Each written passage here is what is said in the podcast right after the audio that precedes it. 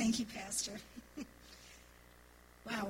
Um, what an introduction. I thought the ceiling was going to fall on that one. Don't introduce me like that again, please. Can you feel the electricity in the air? You feel the charge of the Holy Spirit? I can. I felt it all day long. You guys are excited. You guys are hungry. You're passionate. You're ready to hear something from the Lord, aren't you? So am I. But before we go any further, I want us all to stand up. I want us all to turn around. I want us all to lift our hands right up there to our brother Rich. And Steve, I want you to pray for your brother. He needs a touch from the Lord.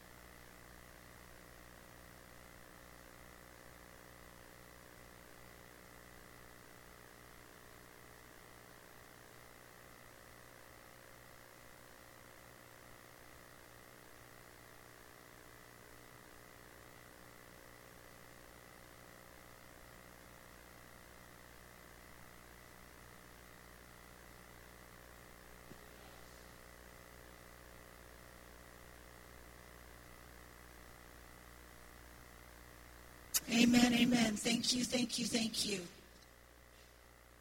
Fear is a liar. Satan is a liar. Sickness is a liar. It steals from us. Dr. Mitzi, we prayed for you yesterday for pain. And I pray for you right now and your family right now in the name of Jesus. You came out tonight in faith with your beautiful granddaughter sitting right next to you. And I just pray right now in Jesus' name that that pain be gone, you be healed, strengthened, and filled with the glory and power and the anointing of the Holy Spirit right now in Jesus' name. Hugh, you've been praying for a breakthrough. Did that breakthrough come? You're thanking God for the breakthrough. Thank God for the breakthrough. Thank God for the breakthrough. Thank God for the breakthroughs. Thank God for the healings. Thank God for the anointing. Thank God that He chooses to dwell with us right now. Dwell among men.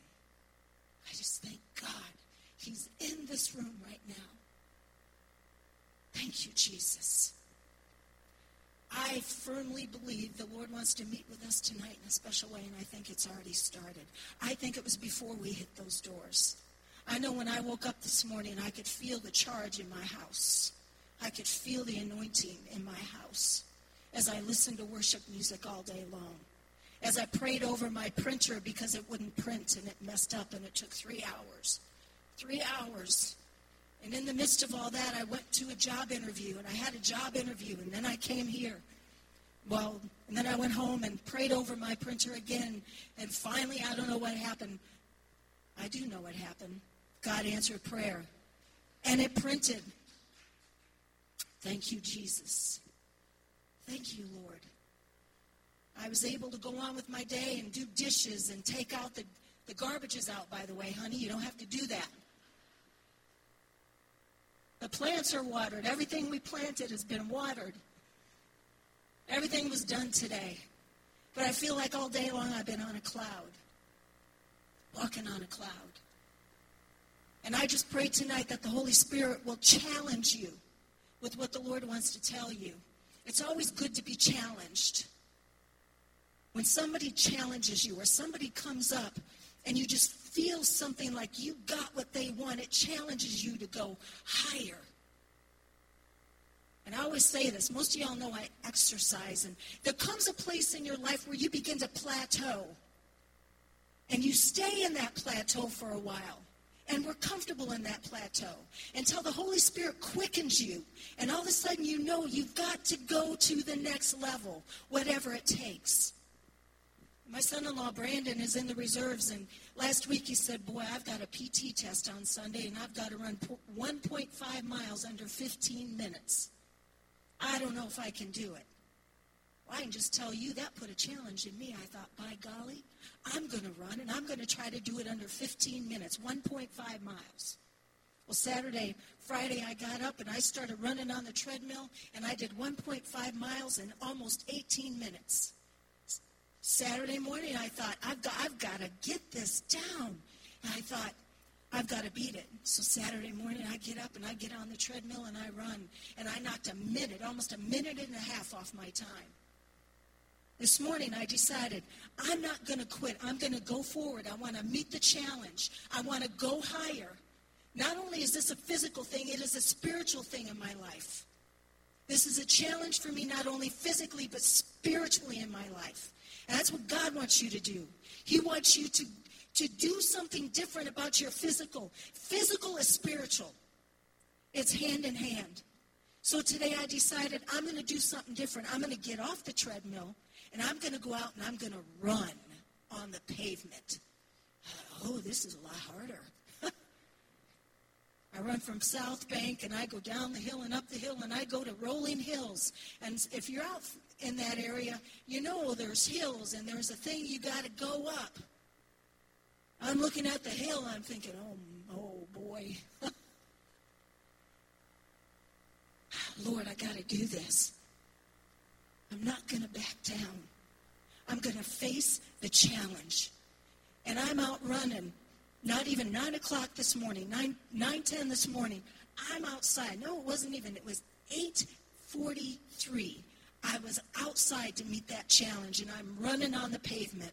And I'm outside. It was such a beautiful morning. And I start off running, and I get down one hill, and I, I walk for 30 seconds, and then I get back up, and it's easy to go down, but coming up is another story. I kind of had to walk up just a little bit, but I, I ran, and I did it all. I ran 1.8 miles in less than 19 minutes. 1.8 miles in less than 19 minutes. Now, all I'm saying is the Holy Spirit is challenging us tonight. And what he's saying, if it makes you work a little harder, is it if it causes you to get up a little earlier, if it causes you to move a little faster, if it causes you to dig deeper into your Bible, God wants you to meet his challenge tonight in drawing closer to him, closer than you've ever been in your whole entire life. He's calling you to a challenge tonight. I feel something in the atmosphere. And this isn't something that God's expecting you to do on your own. God is going to equip you and give you what you need to meet the challenge that He's giving you. He's going to get, He's going to want to give you the want to. Over the last five years, I've mentioned it before, I've gone through something. I don't even know what I went through. But I will tell you this. I lost desire, I lost passion, I lost my want to, to want to do anything in the kingdom of God. Anything. It was a struggle even to preach. It was gone. And I told the Lord, I don't even care if I preach ever again. I don't care. I don't know what happened to me. I don't know how I got there. Most of the time, we don't. It's a gradual thing. Not that I quit loving God because I didn't. Somewhere along the line, and it was a struggle. It was a struggle. I'd have to talk to myself. I'd have to meditate on his word. I'd have to talk to him to myself and say, rise up. And then I began praying and said, God, change my heart, oh God. Renew a right and steadfast spirit within me. Give me a passion again. Give me hope again. Give me a desire again to want to serve you. Did it happen immediately? Absolutely not. But I had to keep praying it. I kept moving forward. And I kept saying, God, change my heart. Change my heart. Change my thinking. Change what's going on within me. I don't understand it, God. I don't have the power to change me, but you do. And I ask God that you do the impossible in my life and give me the want to back. I want the passion I had that I had once before. And I don't want the passion that I had once before. I want more than what I had before. That's what I want, God. God's been doing it little by little by little. Gradually, He's been doing it. He's been so patient and so loving. And little by little by little, I've been feeling a love. I've been feeling a passion. I've been feeling a joy. I want to come back to church. I didn't even want to come to church. I would find excuses not to come to church. I would find excuses not to come to prayer. My kids are coming. Oh, my parents are coming. Oh, I've got this. Oh, I got that. That scared me. When I started finding excuses why I didn't want to go to church and why I didn't want to go to prayer. And a lot with prayer, see, the devil can lie to us too. Because I'd be thinking, I pray too much. I talk too much. Who wants to hear me? They're all sick of hearing me. I need to get out of there. I don't have anything good to say or pray. I'm sure they're sick and tired of hearing me. Anybody hear that?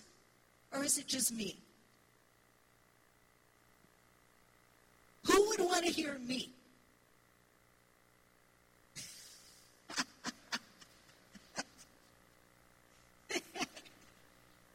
Thank you.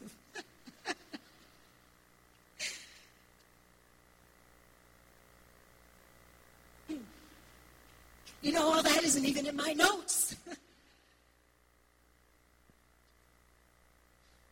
the challenge The challenge is wanting more for yourself than what yourself wants. The challenge is wanting more for yourself than what yourself wants. That's letting the Spirit, that little spark of the Spirit, where you feel that little life like Danielle, pregnant, going into her sixth month.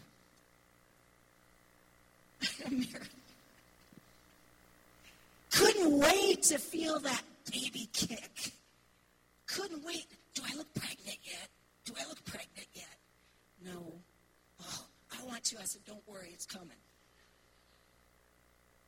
And by the time you get to your seventh month and eighth month, you're going to say, I want this over because your back hurts and you roll over and you can't get comfortable and you can't sleep. And the whole time, all you're thinking about is labor.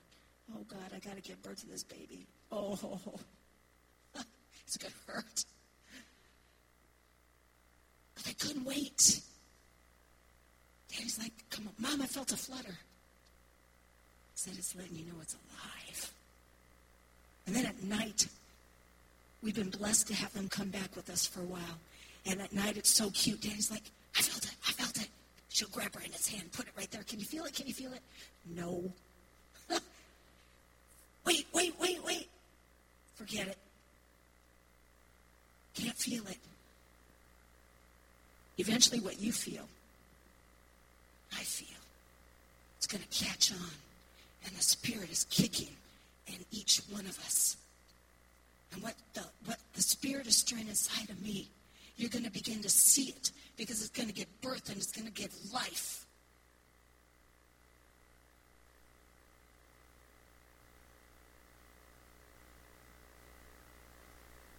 My question Are you living for Jesus with passion. With passion. This is a Wednesday night group. This is the on fire group. People come out that love Jesus on Wednesday nights if they possibly can. Times you physically can't. You got a job, I know you can't. Wednesday night people. And you're like, yeah, I love Jesus. I'm passionate for him. I'm here. Right? But my question is are you running after him like your very life and your future depends on it? Are you running after him like your very life and future depends on it? I was coming to a place, I was actually scared. I was frightened because I couldn't feel the passion. I couldn't feel the movement of the Holy Spirit in my life. It scared me.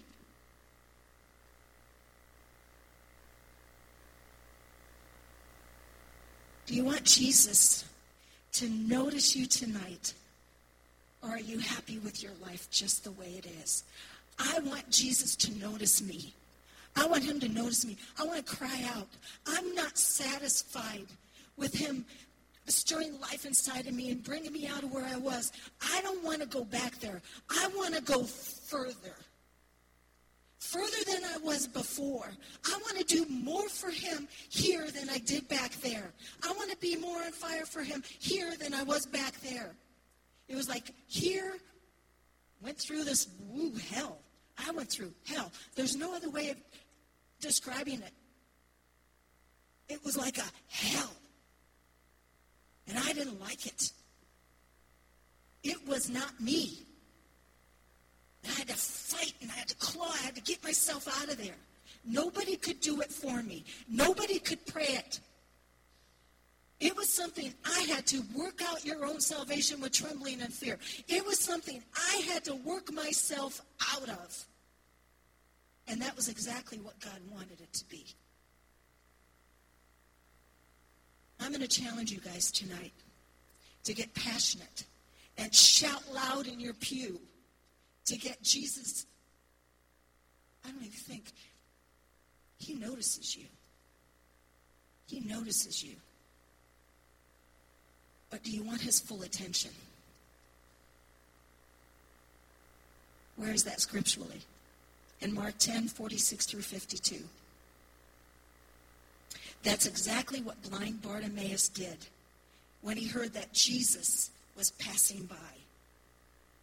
How often is Jesus passing by us every day and we don't even recognize he's there? He's always passing by. But are we so busy we don't even recognize that he's standing right behind us, waiting for us to turn around and look him full in the face? Jesus heard, I'm going to call him Bart. I don't like, I mean, Bartimaeus is too long. I just kind of like it Bart. It's short and sweet. So Bart Jesus heard Bart shouting, got his attention, so he told his disciples, Go get him. That was a defining moment that changed Bart's life forever. It changed his life forever. I want defining moments in my life. I want those defining moments where, where the Lord says, Phyllis, I've heard you. Angels, go minister. Do, go, minister, work, open doors, move. May she know it's been my hand that was doing all this. A defining moment.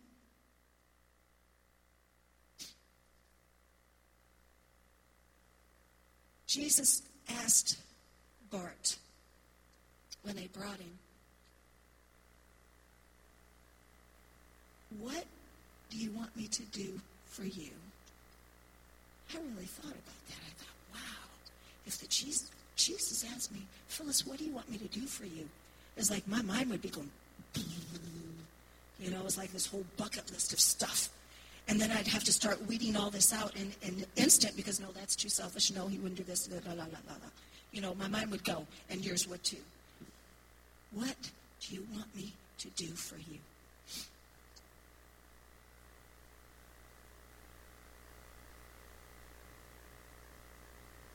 Jesus knew exactly what he needed. It was not a mystery because Jesus knows all things. He knows our thoughts before we think it. And not to mention, Bart was labeled with a cloak that when everybody looked at him, knew he was blind.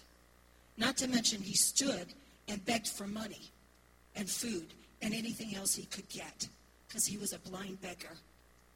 So everything about him was labeled blind.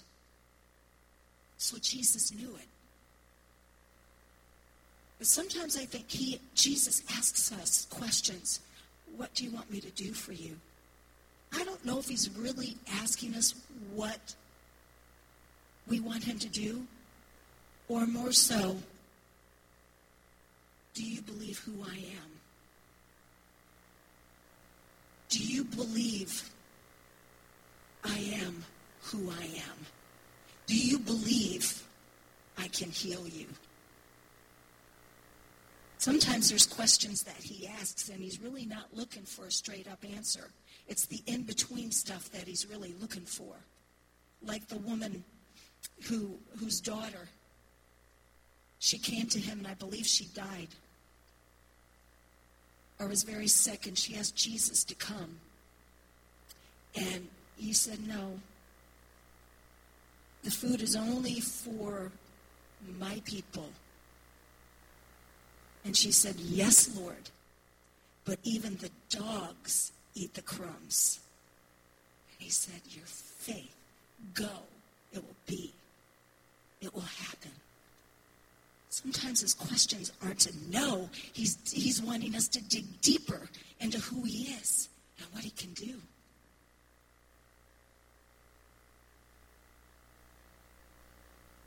Jesus healed blind Bartimaeus, and his life was changed forever. He could see, he could walk, he could work, he, he could walk without stumbling and falling and having somebody help him. He was dependent on somebody all the time. All of a sudden, his eyes were open, and he could see. Wow. So that's what the clouds look like. That's, that's what the sun that's what I feel on me. That's the that's the tree. That's what an amazing moment to be blind and then see. Everything becomes so alive and so real.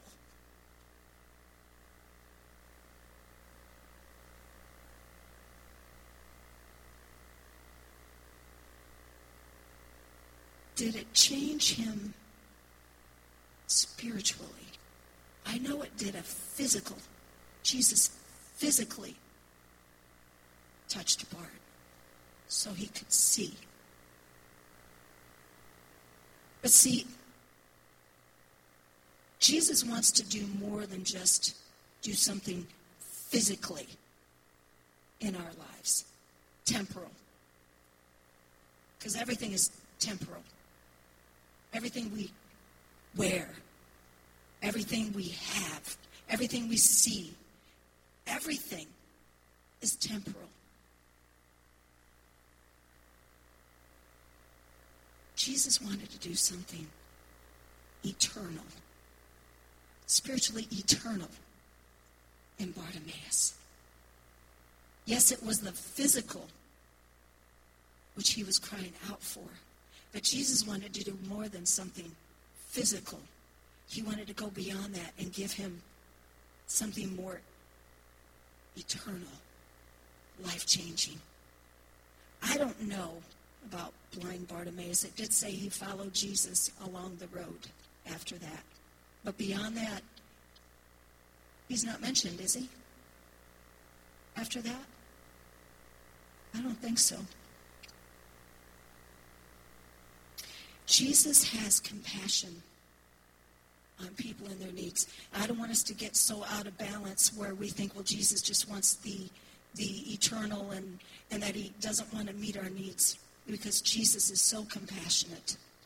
He's moved with compassion for our needs. And in Mark 6:31, Jesus called his disciples and said, "Come away with me to a quiet place." I'm sure his disciples were ready for that because Jesus was all over the place and people were all over him. I'm sure they didn't have a quiet moment. And I'm sure even in the middle of the night, if people could find them, they were there wanting Jesus to touch them and heal them and provide for them. And I'm sure it drove the disciples nuts. You want to know why? Because they're human. And if you look at the 12 disciples, if I had to look and pick which one I was, I would say I'm a little bit of every one of them. A little bit of every one of them. And we say, well, I'm not a Judas. Yeah, I'm a Judas. There's times that I want to ditch him and run. I'm being honest. And I don't like that about myself. I just don't. Jesus had worked them ragged and people followed him everywhere. They didn't have a moment to themselves, and it wasn't any different this time either. They did not have their alone time, which bummed them out. But in the Bible text, it said Jesus had compassion on them. He wanted to minister to them. He wanted to teach and feed them physically and spiritually. To everything.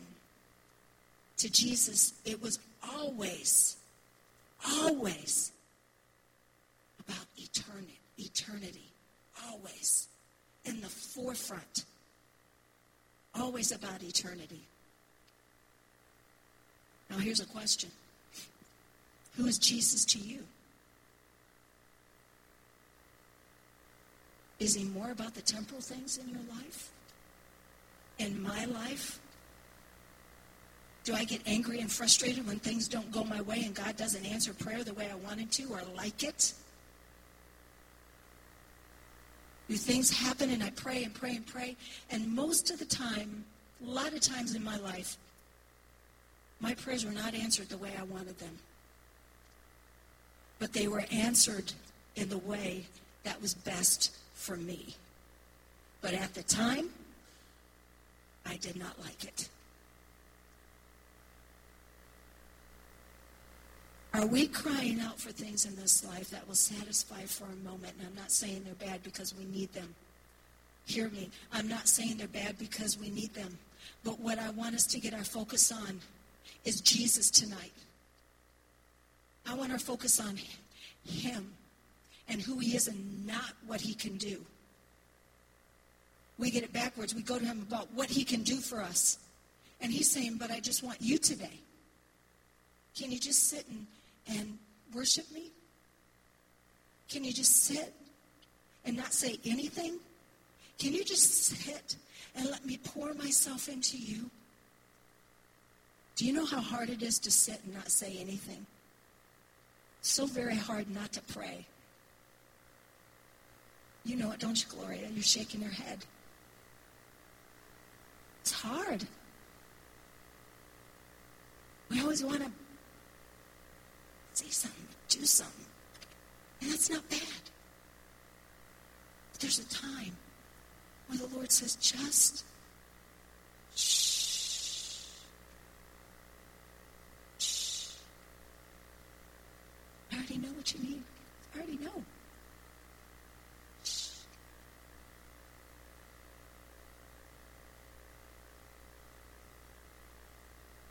In Matthew 8 1, a man with leprosy knelt before Jesus and said, Lord, if you're willing, you can make me clean. Jesus reached out his hand and touched him and said, I am willing.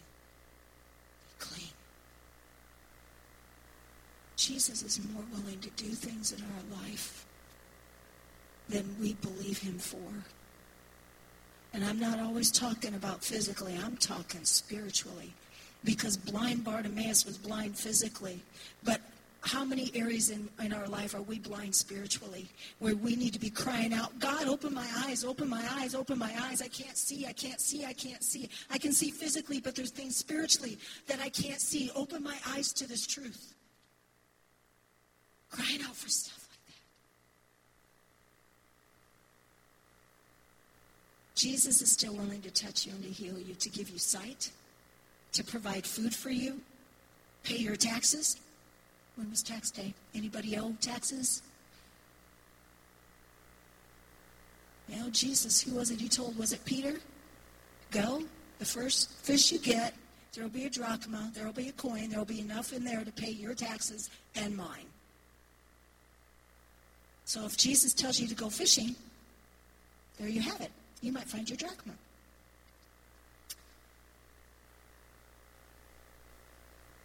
He's able to open up a womb, not only physically, but spiritually. Deadness and dryness. That's what he's been doing to me. He's opened up my spiritual womb again, where it lay dormant. So these things I'm talking about, not only physical, but spiritual. What I'm trying to do is to get our focus from here to here, here to here. Because Jesus is wanting you to ask for more. More. He's able to provide a dwelling, a home to live in. Even a church building, Pastor. The answer's on the way. Have you heard from them yet? Okay. In Isaiah 6 1, Isaiah was in the temple after King Uzziah had died. King Uzziah had become king when he was 16 years old, and he reigned for 52 years. Said overall, I did a little reading and some, I like to do some research before I speak because I don't want to get up here and speak in front of a bunch of pastors who know a lot more than just a little country girl and embarrass myself. So I am up to the challenge, knowing I'm going to have to dig a little deeper so I don't make a fool of myself. And I said, overall, he was a good king. Till he lifted his heart up and he became arrogant. And he went into the temple to burn incense on the altar of incense, which he was not supposed to do. So the Lord struck him with leprosy. He had leprosy till the day he died. Isaiah's eyes were on the king who had just died. He had served the king well for years, and Isaiah was sad and maybe even a little depressed. And he was probably wondering, where do I go from here? Who's coming in next? What's, what's going on? naturally fearful. God suddenly blows in the room like a mighty wind and power. And Isaiah sees the Lord high and lifted up and sitting on his throne. And all Isaiah could see was his uncleanness. And all he could say is, Woe is me! I am a man of unclean lips, and I live among a people with unclean lips. And instantly, Isaiah had a need to be cleansed in that moment.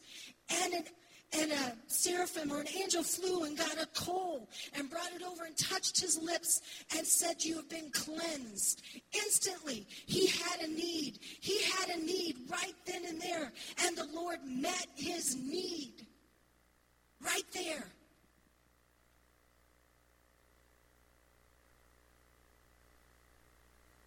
Another thing Isaiah seen while he was in there and I'm sure it was so mind blowing. I'm sure he just couldn't drink all this in. He might have thought, I, I, I don't know, probably felt as though we were dead. I mean, what would you do if the doors flew open and a mighty rushing wind blew in and the power of the Holy Spirit started coming in and moving and touching and you begin having visions and we could see the Lord seated on high and he's sitting there and all of a sudden we see this mighty throne as he's sitting up there and we see this train, this huge train begin to come and fill this temple and overflow and it's hanging out the doors and going out that way.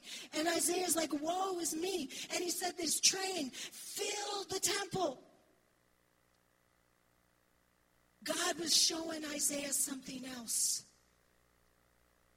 that he had need of. The king was dead. And Isaiah was looking for another king. And when the doors blew open and the Lord showed up in that room, what the Lord was telling Isaiah, I am your King of kings and I am your Lord of lords, and I have won every battle. And I will continue to win every battle. And back then, when the kings went to war and they would conquer another king, they would take the robe off the king and they would sew it onto their robe. And it would, they would be able to tell how many battles they won by how long their robe was, and attached and attached and attached. So when the Lord was blowing in that place that day, he was giving Isaiah divine revelation. All you need is me. I am your King of kings and I am your Lord of lords. And I have fought and won every battle. Every battle that you have now or you will ever face.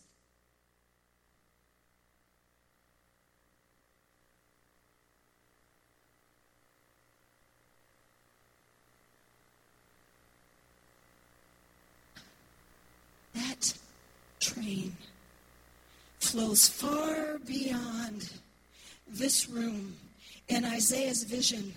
And it flows into our hearts and into our spirits, into our very being, where we know that we know that we know that He is our King of Kings. He is our Lord of Lords. He's everything we need. And that our eyes can be taken off the temporal and put on the eternal because He's already given us everything we need. And the day that Adam and Eve took and ate of the forbidden fruit, Satan was having, having a joyous day. The battle was won. In Luke 10, when he says, I saw Satan fall as lightning. That was the day God booted him right out of heaven. That was the day he was defeated. The day God kicked Satan out of heaven. All the battle was won right then and there. What you and I were in need of at the time was we needed a big brother with flesh and blood to lay on the altar of redemption for us and to give his life so that we could be redeemed from the penalty of death. Because the battle had been won. What we needed was a sacrifice on the altar. And our brother Jesus did that. It had to be flesh and it had to be blood that could redeem us and restore us. And the Lord is wanting us to get our eyes back on Him and who He is the King of Kings and the Lord of Lords. He is everything we need now and what we will ever need. Always and forevermore. And I can tell you that this life is fleeting. I don't have to tell you a whole lot because most of us are a little older in here. And we're a little closer to death's door. And every day it seems like the older I get, you know, Barbara Bush died. That was on the news. We had another friend, Larry Lancaster, died. Very prominent in this community. Larry Lancaster died. If I was to sit and I was to count all of my friends that have died and gone to the Lord, it would, I, I'm sure it'd be over 40 in the last 10 years of people that have passed on, friends that have gone with the Lord. It tells me that this life is fleeting. Very, very, very fleeting. Very fleeting. The Lord could come back at any time, any moment. And I want him to find me on fire with him. I want him to find me with a passion for him and a love for Him. Uh, Lord, I am all sold out for you. You sold yourself out for me. I'm going to sell myself out for you, and I'm not going to hold back. I'm going to give myself totally and completely to you. I'm going to trust you. I'm going to follow you. I'm going to listen. Wherever you tell me to go, Lord, I'm going to go. Fear is a liar. Fear will keep us from stepping out and doing what God's called us to do. What will they think? Where will I go? What if I don't like it? What if, what, what, what, what, what if I don't have the finances? What if, what if, what if, what if, what if? What if? So what? What if? God is at the end of our what ifs. He's there. I believe we will live a more fulfilled life if we just dive in and go head, head forward. Boom. Go for it. Whatever God's asking you to do, I'm saying go for whatever He's telling you to do. And don't hold back. Do not hold back. We are the vessels of the Holy Spirit. We are the temple of the Holy Spirit. He abides and lives in us. We are the Holy Spirit's hands and feet. We are the vessel that He uses to move and minister and bless and touch and give. Every time we hold back, we stop and we quench the Holy Spirit. Paul says, Do not quench the Holy Spirit, do not put out the Spirit's fire. Let's not do that anymore. We've been prophesying over this church in prayer. We know God has great things for this, ch- for this church. We feel a birthing taking place. We felt like, Pastor,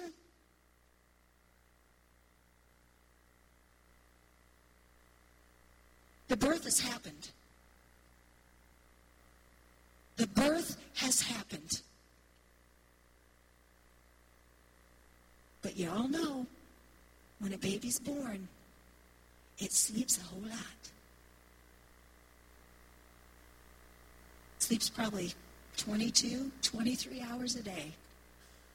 Wakes up just enough to eat and go back to sleep. Get his little diaper changed. Sometimes it may appear as if Danny will find this out. Wow, this is easy being a mom. Just wait.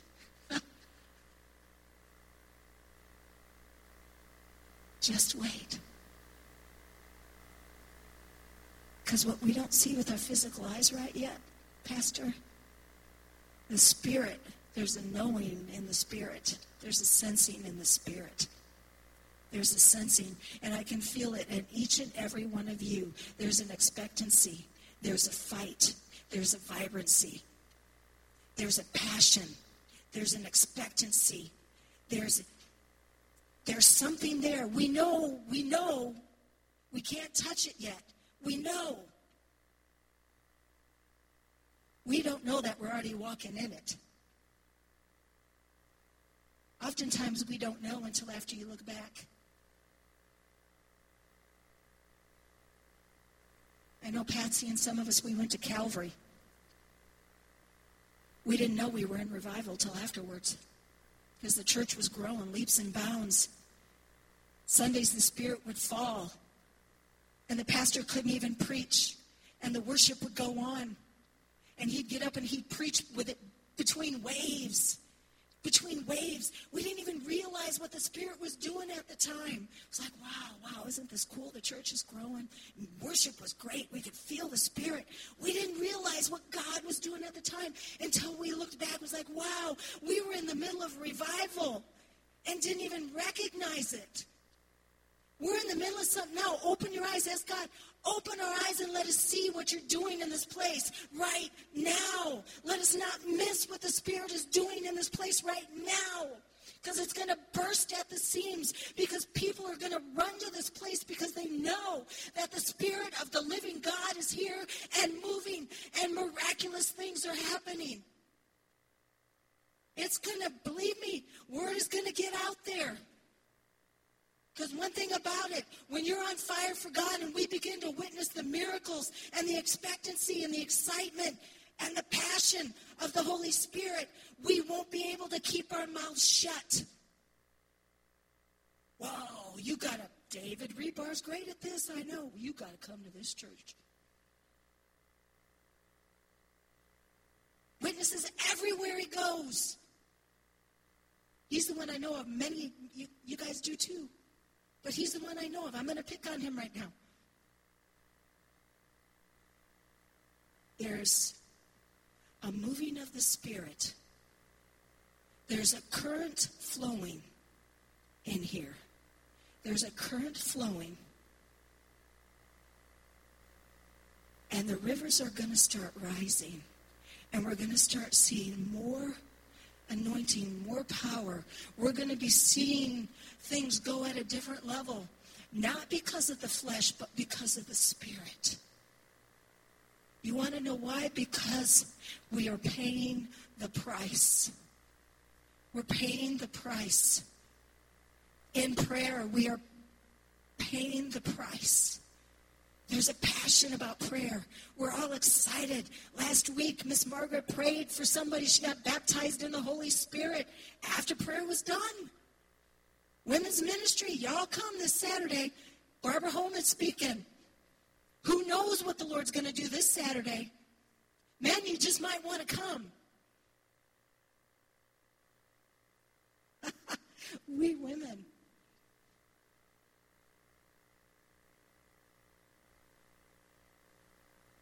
I want to read just a little bit about who Jesus is.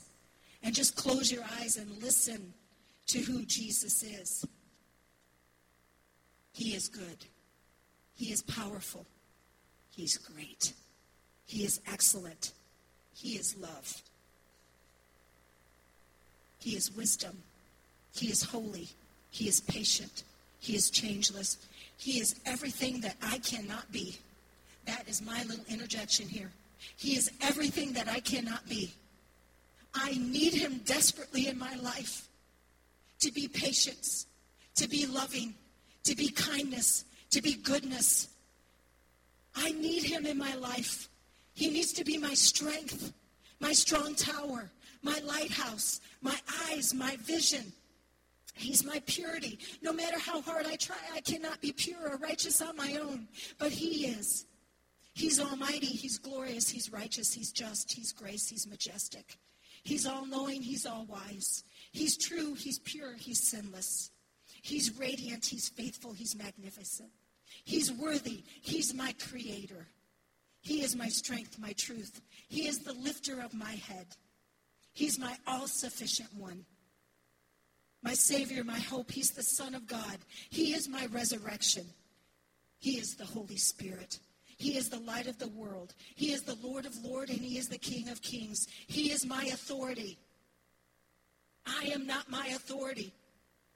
He is my authority. I have got to submit to him. He is my authority. We've got to get that. He is my authority. God, God, God, break our own authority in our life where we think we have it, oh God. Break it off of us in Jesus' name that we will be set free. He's the all consuming fire. He is my restorer. He's my comforter. He is my stronghold in the day of trouble. He is my resting place. He is my deliverer. He is my refuge from the storm. God knows last year He was the refuge in our storm when our family went through a terrible time. We only got through that because we knew people were praying. We could feel your prayers. And when you guys say you pray, I know you're praying. And I thank you for your prayers. Don't ever take it for granted when someone says, I am praying for you. And when you're praying for somebody, let them know because they just might need to hear it. He's my overcomer, my peace. He is the bread of life. He is my fortress. He's my everlasting Father. He's the shade from the heat. He's my healer. He's my counselor. He's the author of my faith, and He's my rewarder. You got a recompense coming. You got a recompense coming. There's not ever one time that you don't ever go to the battle, that when you come out of the battle, that there's not goods there and a recompense where God says, go and get it. It belongs to you. God always has a recompense. Somebody's waiting on a recompense. You've been through a hard time, Hugh, but God has a recompense. He's got a blessing. He is a restorer. He knows exactly what you need. He is all you need.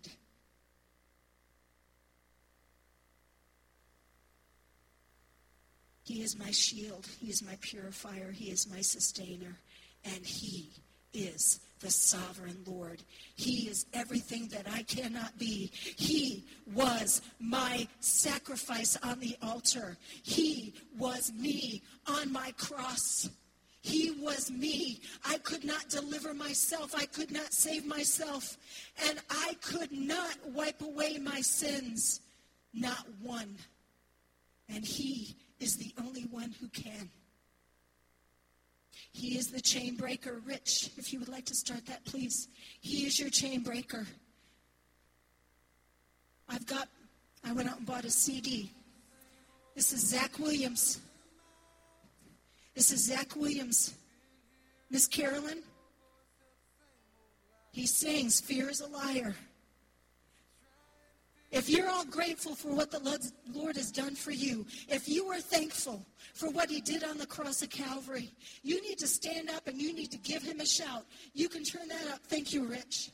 You need to be thankful for the chains that he's broken in your life. You need to give him praise and honor and glory. And I need to give him praise and honor and glory that he took me out of the miry pit and he put my feet on the rock to stay.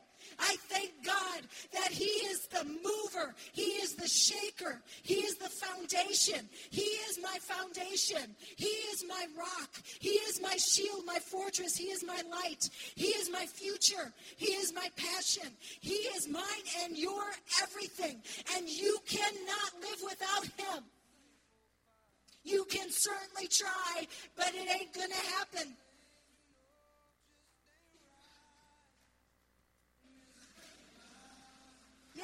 Yes, Lord. Jesus.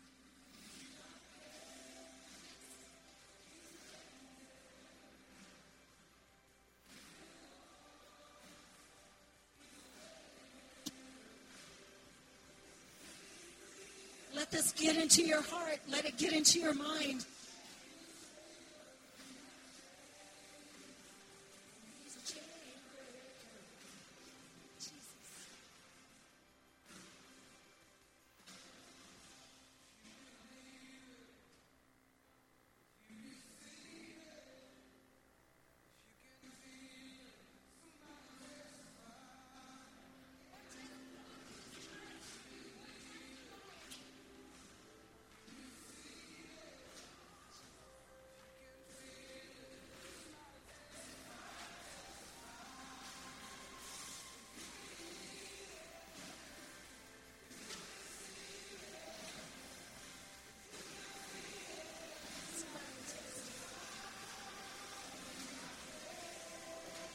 Rich, that's for you.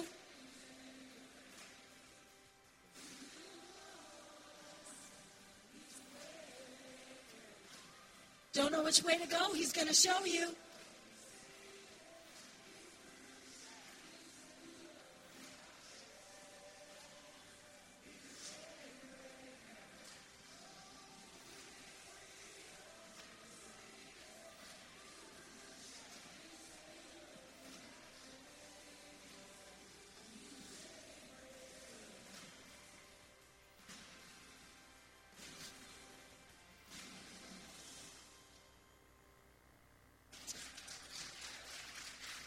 This next song, I sure wish I could sing. It's talking about come to the table. If anybody feels led to come to the altar, come to the table. These altars are open.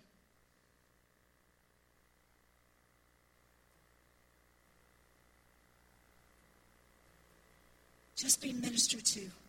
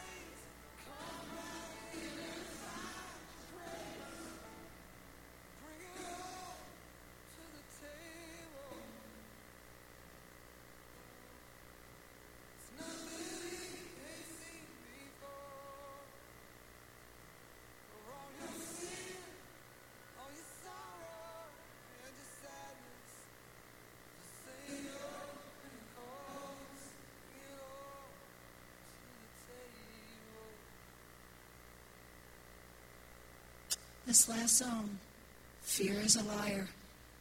That's a declaration for this church. Fear is.